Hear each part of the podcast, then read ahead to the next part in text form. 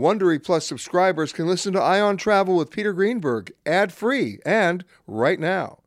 Join Wondery Plus in the Wondery app or on Apple Podcasts. This spring, if you'd rather spend time enjoying your lawn instead of trying to keep it alive, there's good news. TruGreen is the easiest and most affordable way to get a beautiful lawn. All you have to do is water and mow, and they'll do the rest. Weed control, fertilization, aeration, and even some things you might not even think of. They'll do all of it, while you can do literally anything else. With TruGreen, you can have your lawn looking as good as a putting green. That's not hyperbole. TruGreen is the official lawn care treatment provider of the PGA Tour. TruGreen offers a satisfaction guarantee, and they have a verified best price promise, which guarantees you the lowest price with no compromise on quality. You do you. Let TruGreen do your lawn care. Visit trugreen.com to get the best lawn at the best price with the best people guaranteed. T-Mobile has invested billions to light up America's largest 5G network from big cities to small towns, including right here in yours. And great coverage is just the beginning. Right now, families and small businesses can save up to 20% versus AT&T and Verizon when they switch. Visit your local T-Mobile store today.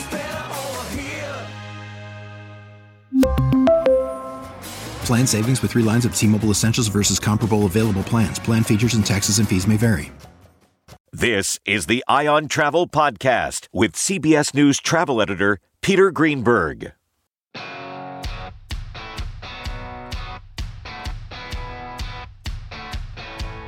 Hi, everybody. Peter Greenberg here with another edition of the Eye on Travel Podcast.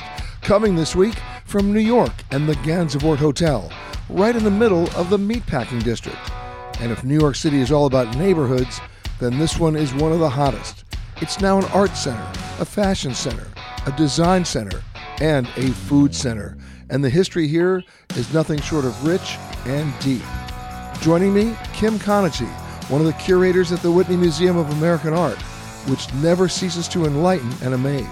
Their permanent collection alone is 26,000 pieces. Then I'll chat with Noreen Doyle, the president and chief operating officer of the Hudson River Park Trust, an amazing four mile long park just a few blocks from the hotel, with surprising green space, and learn what she's doing to rebuild once abandoned piers, not to mention what they're doing with oysters. And then, a shift to the latest travel trends with Jon Gieselman, the president of Expedia Brands, with his take on surging travel demand, rising ticket prices, and the interesting and perhaps surprising trends in Americans' travel behaviors. Not to mention his tips for how and when to book to actually save some money. First up, from the legendary Whitney Museum, curator Kim Conaty. The comfort of your favorite seat is now your comfy car selling command center, thanks to Carvana. It doesn't get any better than this. Your favorite seat's the best spot in the house. Make it even better by entering your license plate or VIN and getting a real offer in minutes. There really is no place like home. And speaking of home, Carvana will pick up your car from yours after you finalize your offer. Visit Carvana.com or download the app and sell your car from your comfy place. At Amica Insurance, we know it's more than just a house. It's your home, the place that's filled with memories. The early days of figuring it out to the later years of still figuring it out. For the place you've put down roots, trust Amica Home Insurance. Amica, empathy is our best policy. Kim Conaty, how are you? Hi, fine, thanks. Now, you had to come down here too. That's right, right? That's right. Now, were you at the Whitney when it was uptown? I was, but in a previous role. So I had worked at the Whitney in 2007 and 2008 on the 2008 biennial, which was, of course, uptown. And actually, my very first museum internship was at the Whitney, also uptown in 1998. So So you got your visa stamped and you got That's to come right. downtown. that's but right. the Whitney here, it's got a lot more space. It does, it does, especially for our permanent collection, which is really exciting. And that was a major reason for the move downtown was to be able to really show all of these works from our collection. We have, you know, twice as much space to do that now. And when you say the permanent collection, give me a number. I mean, how big is it? The permanent collection includes a little over 26,000 objects. They're not on display at the same time. They are not. They can't no, be. they cannot be. I there's barely a museum in the world that could have all of the works on display at one time, but at least our percentages are better now in this larger building. And you have enough time and space to organize it better, That's right. Right? You're not racing. Mm-hmm. Exactly. How has the museum defined the neighborhood, or how has the neighborhood defined the museum? Um, I think that's a great question, and it absolutely goes both ways. Um, when the museum first moved down to Gansevoort Street in 2015, um, the, this neighborhood was already growing. It was already, you know, a cultural hub. The High Line was there, um, but it was it was up and coming still. And now that the Whitney is here, I think we've, you know, we really have embraced this idea of the Whitney now is part of this cultural village and the histories also of this neighborhood as a real artist community. You know, so many artists live here now, have lived here, um, and we sort of see ourselves as part of that. And you're the largest repository of Edward Hopper's work. That's right. wow. Plus, your exhibit now is Edward Hopper's New York. Yes, That's the coolest. It's been a very um, it's been a wonderfully illuminating lens through which to see Hopper's work. Because I think many people, when you call up a work by Hopper, it might be one of his um, seascapes, like a landscape from Cape Cod. See, the one I think about all the time is, the, is the diner. Right, right. The right. luncheonette. right, exactly. But that wasn't New York, or was it? That was actually based on New York. It was, It okay. was, yes, yes. I mean, what Hopper does, which is what makes the work kind of endlessly fascinating and also very universal, is that he takes from a specific place, from his specific experience here in New York, but then he really opens it up so that he's not giving us a specific street, he's not giving us the name of the diner, um, he's giving us a place that could be anywhere Could be in Cleveland. could be in Cleveland. And he, as an artist, he drew across all mediums, didn't he? Yes, yes. He really, um, you know, he got his start. Well, I should say he he earned his first renown um, as a young artist in uh, through making etchings. In fact, through his print work, um, and that's where he really first made a name for himself. And it was after that that he gained notoriety for his watercolors in the 1920s. And only after that, in the late 1920s, when he was in his 40s, did he begin to gain real recognition for his paintings. Did he ever do woodcuts? He never made woodcuts, only etchings. Wow. Mm-hmm. And the etchings, black and white? Yes, yes. And I really think that that that through etchings, through black and white, this is where he figured out light. Because with you know And the with him, black it's and all, white, yeah. With him, it's all about the light. it is, it is. And it's not the Mm-hmm. light you're expecting. That's the key. It's not the light you're expecting. Mm-hmm. If you, you walk by, that's why the luncheonette to me Mm-hmm. was such an effective painting, because the light's not coming from a source you think it's coming from. That's right. Yeah. You know, and he loved theater. Um, he when he, when he married his wife Josephine in 1924, she also had been the, an avid theater goer and was involved even as an actor herself. They went to the theater all the time. Now it's I think when you think about what um, a theater set looks like and how theater designers would use light to create drama in their scenes. There is something of that, I think, in what Hopper's doing, this kind of that sort of theatrical light. And speaking of light, there's something that the Whitney is doing with light, because you had you could, start from scratch and build that light in, right? So you're getting a lot of natural light in that building. We are, we are, yes. No, I love it. Yes, um, it's something we love too. Sometimes, um, sometimes we have to uh, fight against it to some degree because not all artwork really wants to have light on it. Um, however, we've, you know, our conservators, like the the sort of our art scientists who work with us in the building. They're worried about fading.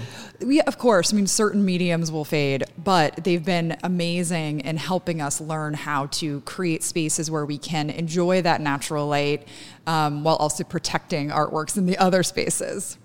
With all the nooks and crannies, even though you've got more square footage, Mm-hmm. I'm sure you've got some secret spots for you.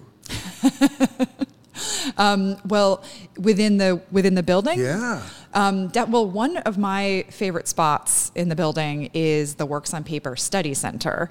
Um, and that is on our sixth floor of the building. It is adjacent to the collection galleries. So if you come to the Whitney, you can peer in through our glass doors.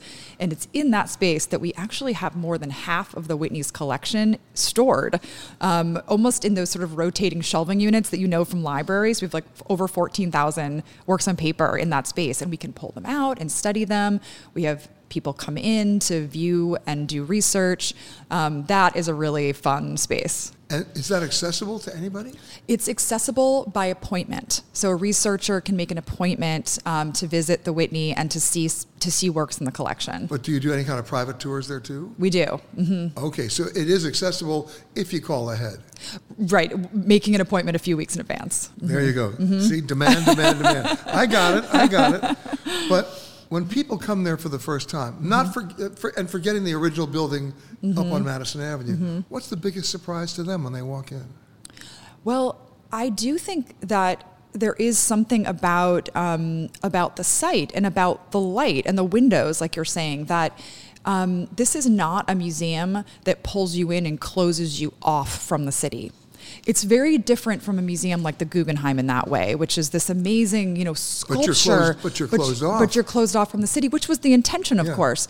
And the Whitney well, you're is closed off that. and walking in circles. Right, right, right, right, right. Um, and the Whitney is so porous. You know, you're constantly you if you're walking down the stairwells, you're looking out at the Hudson River, um, coming in and out. You're seeing the the you're seeing the High Line. You're seeing the rooftops around us. So it's very connected to the city, and that is quite unusual for New York museums. Edward Hopper, of course, overwhelming in terms of his his his output, his product not just the paintings, but the etchings, right? But then you turn a corner and it's Alexander Calder. That's right. On our um, right, we currently have uh, a major exhibition on Edward Hopper that looks at Edward Hopper's New York, as you note, on the fifth floor in those exhibition galleries. But always on display are the works on our seventh floor permanent collection galleries, and that's where we do have um, a few other works by Hopper, and around the corner from that, Alexander Calder. And the circus. Yes, the now, circus. The circus is interesting because of the materials that he worked with, right? The metal, the wire, right? Exactly. I mean, the message that he was giving you in that is New York itself is a circus. I mean, but I mean, it's, it's, these wire sculptures that are turned into various animals and the ringmaster of the circus. Definitely. It's, it's, wonderful. And I think it's something that is really a beloved work in the collection. I think for many people um, growing up in the city, they visited the circus in the old Whitney Breuer building. It used to be on sort of permanent display for yeah. many years there. Um, and we're so happy to have it back on display in a, a kind of a gallery onto itself. I mean, it's a sort building. of signature piece. It is. There's nothing like it. There's nothing like it. And we have um, the, the work itself is displayed, so that means sort of almost setting up the circus um, as Calder would have set it up when he would travel around and have these right. um, performances. And then we also have a wonderful documentary film that shows him um, performing the circus, which is that that is one of my favorite parts. Where did that come from? It, it was filmed. Um, I, I don't remember the exact year. It was filmed decades ago um, when during one of his performances, and it is the it's a great way to enliven the experience of seeing it. It's sometimes hard to imagine how the how the different elements moved around and then having him there with his wonderful voice and you know talking to all of the characters it's it's really dynamic and great you know when you think of some of the world's best museums you're thinking of signature items that make a statement simply because of their size mm-hmm. right a Botero mm-hmm. or a um, a Rodin mm-hmm. right What's your signature overwhelming piece at the Whitney? Um, it's a great question because I think probably many of us at the museum might have a different answer to that. I think that's okay, a good thing. I think one of my favorite signature Whitney pieces is Jay DeFeo's The Rose, um, which is a massive work that is um, part painting, part sculpture, a work that the artist worked on in her um, Bay Area studio for years and became so um, massive and worked that it had to be um, lifted out of her studio building through the window, and another artist friend of hers. We're talking cranes. Yes, exactly. Um, had filmed that, so there's you know there's a wonderful story to to that work, and and it's just a, it's great to have it. And then it was what trucked across the country. I'm sure. Yes. hmm How often are you rotating the exhibits? Um, we try to keep our seventh floor galleries um, fairly um, i don't want to say static but but let's say like, we try to keep them fairly steady so that people can return and see you know see their favorite works. Even within that gallery though that's we maybe rotate that we've rotated about every three years. Um, but within that we do make changes. So you'll see like one gallery will be changed up every six months or so to keep it um, feeling dynamic we have another floor of the museum that we also tend to dedicate to the Whitney's collection, and that is more for thematic thematic displays. Th- those usually will be on view for a year. Do you do overnights? Um, we have not. I think in the Breuer building Yeah. And the last days of the Breuer building being open, I don't know if you remember this, but we closed um, with the Jeff Koons retrospective Right. and we did do 24 hours. I was definitely, I wasn't even working at the Whitney at the time, but I was definitely one of those New Yorkers who You had to do showed up at, Yeah. you know, five in the morning because of the novelty of being in a museum at that time. But I want to go beyond the overnights. I mean, I'm talking about sleepovers. You know, night at the museum, especially for kids. It would be great. We have not done that yet. It does not mean that it won't happen Oh, at some point, but I'll take that back to I'll take It- that back to my know, it is- colleagues. It's the social nature of the museum Mm-hmm. itself, especially in the neighborhood that you're in. I'm I mean, because a lot of museums are open in the evenings. A lot of museums are doing, you know, you're you got your glass of wine and Mm-hmm. you're right. Are you doing that? We do that. So on Friday nights, we're open from 7 to 10, which is an extension of our normal hours. Um, and we also are pay what you wish during that time. So it's a great time to come to the Whitney. It's become a very popular New York date night, I've heard. You've because heard. I've heard. I've seen people doing it. Um, because you can, you know, have a glass of wine on our beautiful eighth floor date. cafe. Pay what you wish. That's It's true. a- That's true. It's a cheap date. no, but if you're on a budget, that's the time to do it. right, of course. hmm I love it. My thanks to Kim. Now, if truth be told, when I was growing up in Manhattan, my parents would never let me go to the meatpacking district. It was old, decaying, and there wasn't anything to do there. Well, that's certainly not the case anymore, and one of the showpieces of the neighborhood has become the Hudson River Park Trust, and how they've turned the neighborhood around. Noreen Doyle doesn't just know the story, she's living it. The spirit of performance is what defines Acura, and now it's electric. Introducing the ZDX, Acura's most powerful SUV yet. Crafted using the same formula that brought them electrified supercars and multiple IMSA championships, the ZDX has track tested performance that packs an energy all its own. Unlock the energy and order yours at Acura.com. Graduation is a sweet occasion, but finding the perfect gift can be a bitter struggle. MMS.com has a solution. Personalized M&Ms. Just imagine the look on your grad's face when they receive a custom candy creation featuring their school's colors, name, and even their photo printed right on some M&Ms. It's a thoughtful way to celebrate their accomplishments and make the occasion even more special. Visit MMS.com to create your own personalized gifts and party favors for graduations, weddings, birthdays, and more. That's MMS.com. Use code WONDERY to receive 15% off your next order. Noreen Doyle, thanks for joining us. I'm so excited to be here today. So, forgetting my terrible touch football stories, I mean, one of the challenges that you have is to find that space and then to make it work. Absolutely. So, Hudson River Park is a very long story in terms of how we got built and started. We started with industry that, over time, over the decades, started failing on the west le- side of leaving. Manhattan and leaving, leaving a series of abandoned piers or piers that were just not being used for their original industrial purposes anymore. And then you had an opportunity.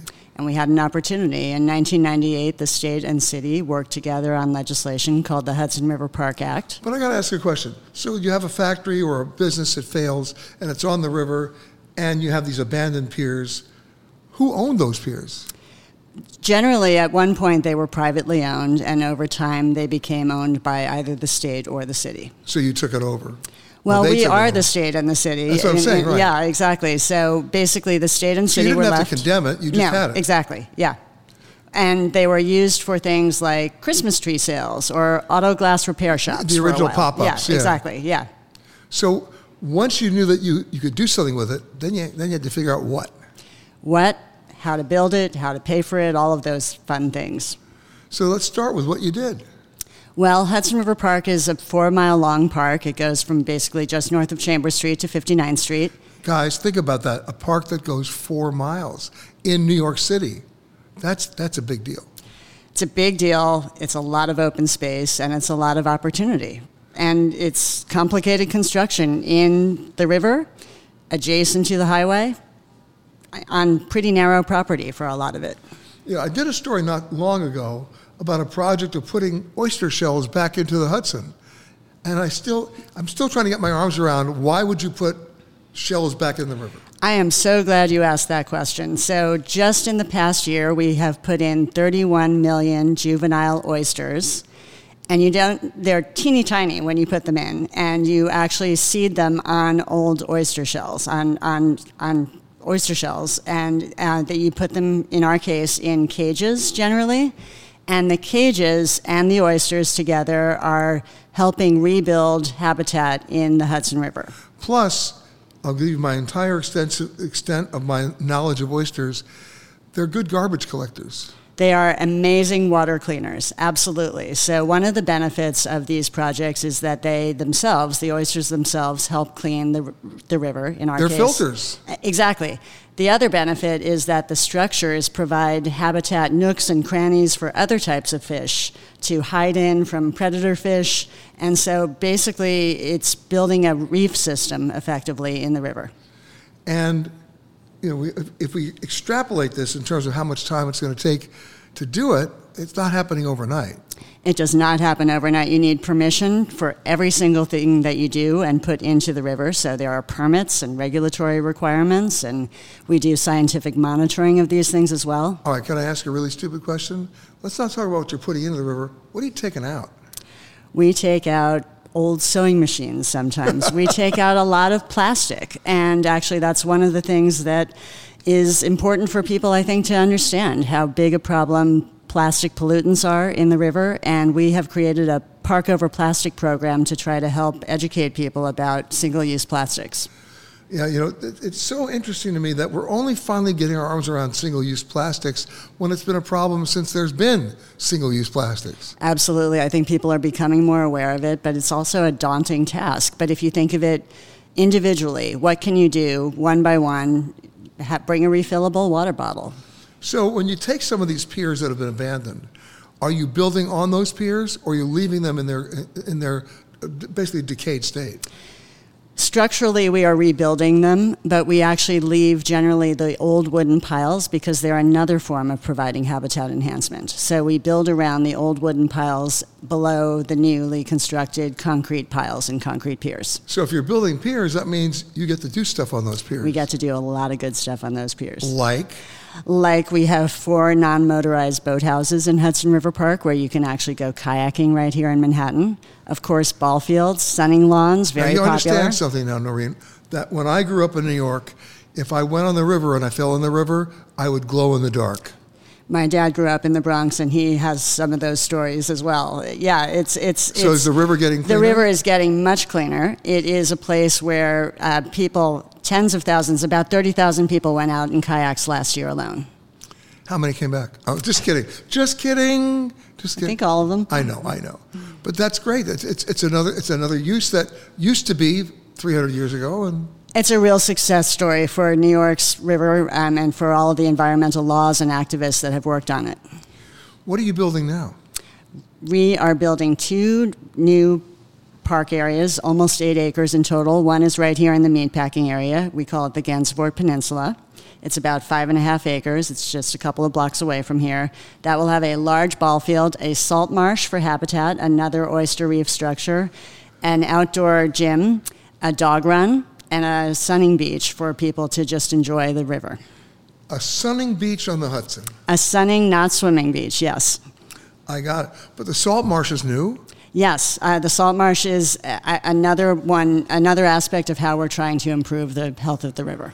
And tell me if I'm, I'm going to make a wild guess here. If you're building a ball field there, will it, will it light up at night? Can you do night games? Oh yeah, you can actually see the very tall light fixtures right now.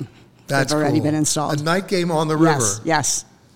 But- Incredible views. But you can't hit a ball in the river. we hope not. Thank you, thank you, thank you. So now, what is your biggest challenge?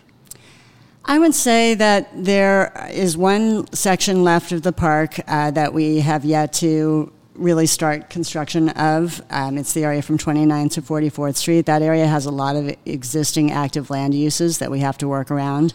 Um, and then there is one really important project that also has an environmental connection that we're still trying to finish fundraising for. It's, we call it the Estuarium, River Research and Education Center. And I'm hoping that one of the things that you're that's part of your mandate is not to over commercialize it. We are very controlled almost on a pier by pier basis with what we're allowed to do and what we're not allowed to do. Okay, what are you not allowed to do? Hotels, residential buildings, generally commercial offices, uh, in most cases, uh, industrial uses. Right. This is basically public space. It is public space. Wow. So you'll have concerts out there too? We had just uh, a couple weeks ago, we had a blues barbecue festival. We had about 13,000 people. Fantastic day of free blues. Wow. It was great. Now, and people were probably in the kayaks listening. Probably some somewhere. Is there a website people can go to? Yes, it's hudsonriverpark.org. And people can contribute in many different ways. Absolutely. We have volunteer opportunities. We have green teams for planting. You can even measure the size of oysters that are growing depending on what you do here. You can do the Park Over Plastic program, compost. We have a lot of different ways to participate. My thanks to Noreen. So, tell me I'm dreaming that Americans aren't just looking for a travel deal. You might think that based on our behavior the last 10 months. No one seems to be price sensitive.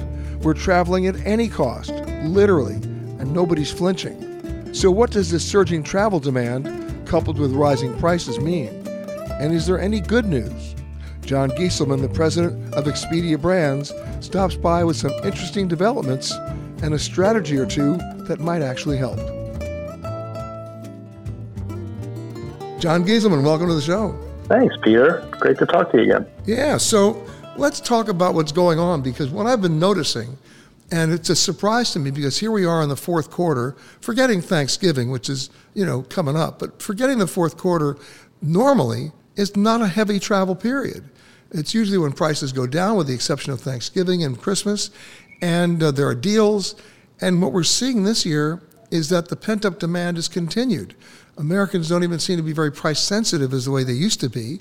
Uh, hotel rates are up about 23% over what they were about a year ago. And airfares depend, not counting the holidays, but airfares in many markets have also risen along with, with hotel rates. And does that come as a surprise to you? I mean, what are you seeing? Well, I, I mean, we're seeing the same thing, um, and you know, I think it's a it's a a function of a bunch of different factors. The first one is there's just so much pent up demand. To your point, you know, I think as people navigated through the the pandemic uh, and things have loosened up, people are just eager to get back out and and travel and to visit loved ones and you know uh, catch up on on all the traveling they weren't able to get in during that time frame. The the other big factor is um, you know our partners in travel, the airline industry, hotel industry. They you know it's been tough to staff up. Um, you know so there the on the supply side of the business. Um, it's not what it was pre-pandemic. So when you when you take those, you know, there's other factors as well, but when you take those two things together, um, you know, it does make it somewhat somewhat challenging. Um, you just you just need to plan ahead and and commit, um, and you know before before you get out there, make sure you have a great experience where, where you're getting you know to and from. Exactly, but you know it's interesting. Americans didn't seem to be price sensitive this summer. They were traveling at all costs. And I've seen, you know, airfares from like New York to Madison, Wisconsin for thousand dollars. Oh my God! I mean, and people and the plane was full. How about that? Yeah, I, I think that's you know that's exactly right. There there are ways you know that you can you can be smart about it. uh, and, and, not pay full rack rate. You know, one of them that you brought up yesterday on uh, on CBS Morning Show, uh, which you know is a is a great hack that we we discovered. Uh, believe it or not, if you actually do book on Sundays, on average, you can save you know around fifteen percent. Um, and the way we looked at that, we didn't just look at searches, which is you know Google looked at it that way, which is helpful, but it just kind of goes to show you, depending upon how you look at the data, it matters. We actually looked at booking data over the last four years, and it consistently showed that if you book on Sunday, you, you can get a you can get a better price. Um, you know, and if you're an Expedia member, uh, you can add additional savings on top of that. And one of the things I like to remind people of, as far as our business, which I I think people forget, is when you book through us through your flights through Expedia, you still get your airline miles. So you get your benefits, you know, that that, that you would get uh, if if you book direct, but then you get a loyalty points from us on top. So really, if you're not booking through us, you're kind of giving away that additional benefit uh, of the added loyalty points from us that you can use then for another trip. Well, let me talk to you a little bit about the Sunday night day because not that long ago, the, the real sweet spot wasn't Sunday night. It was one minute after midnight Tuesday or 12:01 a.m. Wednesday morning. In the days when right. in the days when airlines were selling you the, the, tickets that required a Saturday night stay, and you had to book two weeks in advance, um, and and they gave you a 24-hour window from the time that you booked till the time that you paid. So all of a sudden, by Monday night, when all the discounting was over, and you had all those fares that had to be booked by midnight Tuesday, and all of a sudden only 70% of those fares came in booked, you had all these other discount fares flooding back into the system at about one o'clock in the morning that suddenly became available. And uh, okay, that was then, right? Then the day became Friday, and then that was the sweet spot. Why is it now Sunday, Jon? Well, it all comes down to, you know, the airlines are trying to optimize. They only have, think of it, if they were a store, you know, they only have so much shelves. So they're just trying to optimize the, the load uh, and the pricing associated with the supply that they do have. Um, you know, and, and I think that's why it's important to look at it based on actual booking data. But the, the reality of this is is that the pricing it's tough for the average people to average person to just follow all this and and it leaves you with the feeling that uh, you know maybe you didn't get the best price. So you know another another you know help, helpful hint you know here is that we have a new price tracking feature uh, in the Expedia app where you can put in the flights that you're looking at and then just let us do the work. We will constantly update you on the pricing you know, on what's happening. And then you can decide whether to book then or book later. It's entirely up to you. But it not only tells you what the prices are in, in real time and when there's a material change, but it gives you some prediction as to when it might be up or down. And it's been a huge hit. And it's and it's based on 100 million searches a day. So there's enough scale that you really get you know, an accurate read on what the price might be in the future and what it is today. Another way you can be really smart about it is we have another feature launching. It's called Price Drop Protection, and basically what it is is it's an add-on.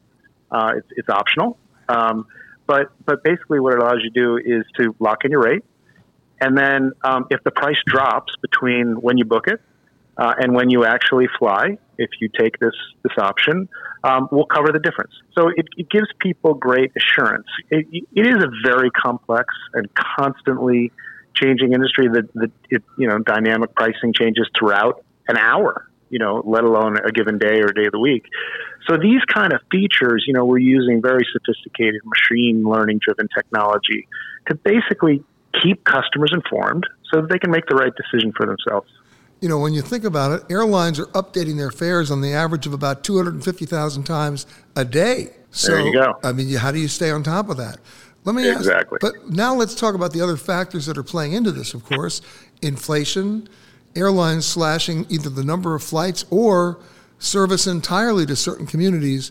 What trends are you seeing there in terms of uh, is there a tipping point yet where Americans are going to say nope? Not going to fly this year. It's too expensive. You know, we were talking what all summer long about gas prices, but we never got to the tipping point where folks said, I'm not going to get in my car. I can't do it. They they put more people in the car, but they still drove.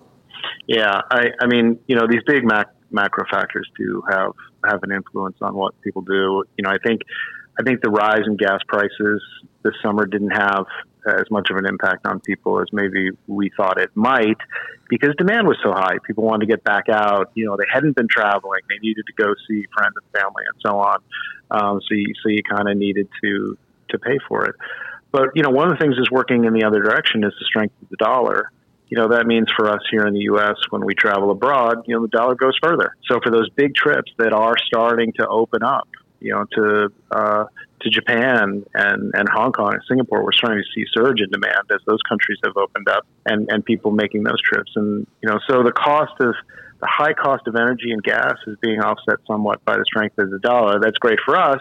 Bit of a different situation in Europe, um, you know, where I think the effects of the war are going to um, going to be a real challenge for, for people in Europe, not only from, from an energy standpoint, just have being able to heat their homes, but they're going to have to make, you know, trade offs between traveling and, and the cost of energy this winter. So, in, in many respects, here in the U.S., we're in much better shape. Other parts of the world are a bit more challenged.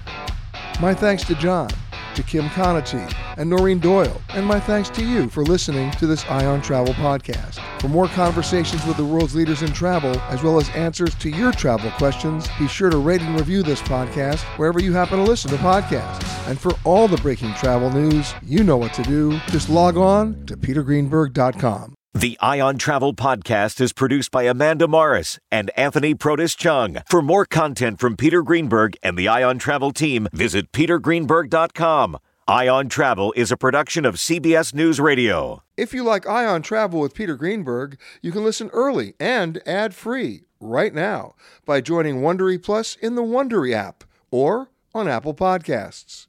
Prime members can listen ad-free on Amazon Music.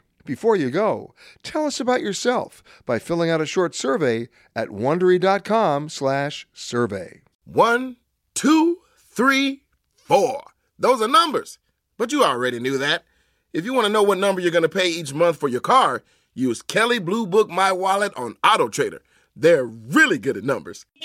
Auto Trader. The Hargan women seem to have it all. From the outside looking in, we were blessed. My mom was amazing. But as detectives would soon learn, there was a lot going on inside the Hargan household. Ashley and I have been calling my mom and the house and Helen.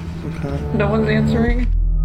63 year old Pamela Hargan gunned down in her own home. Her youngest daughter, Helen, lay dead upstairs. Patrol, when they arrived, assumed or thought that there might have been a murder suicide. But for the detectives on the scene, there were things about the scene itself that were concerning to us on day one.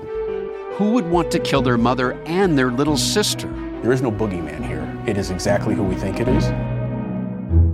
I'm Peter Van Sant from 48 Hours. This is Blood is Thicker The Hargan Family Killings. Listen to Blood is Thicker The Hargan Family Killings early and ad free on Wondery Plus.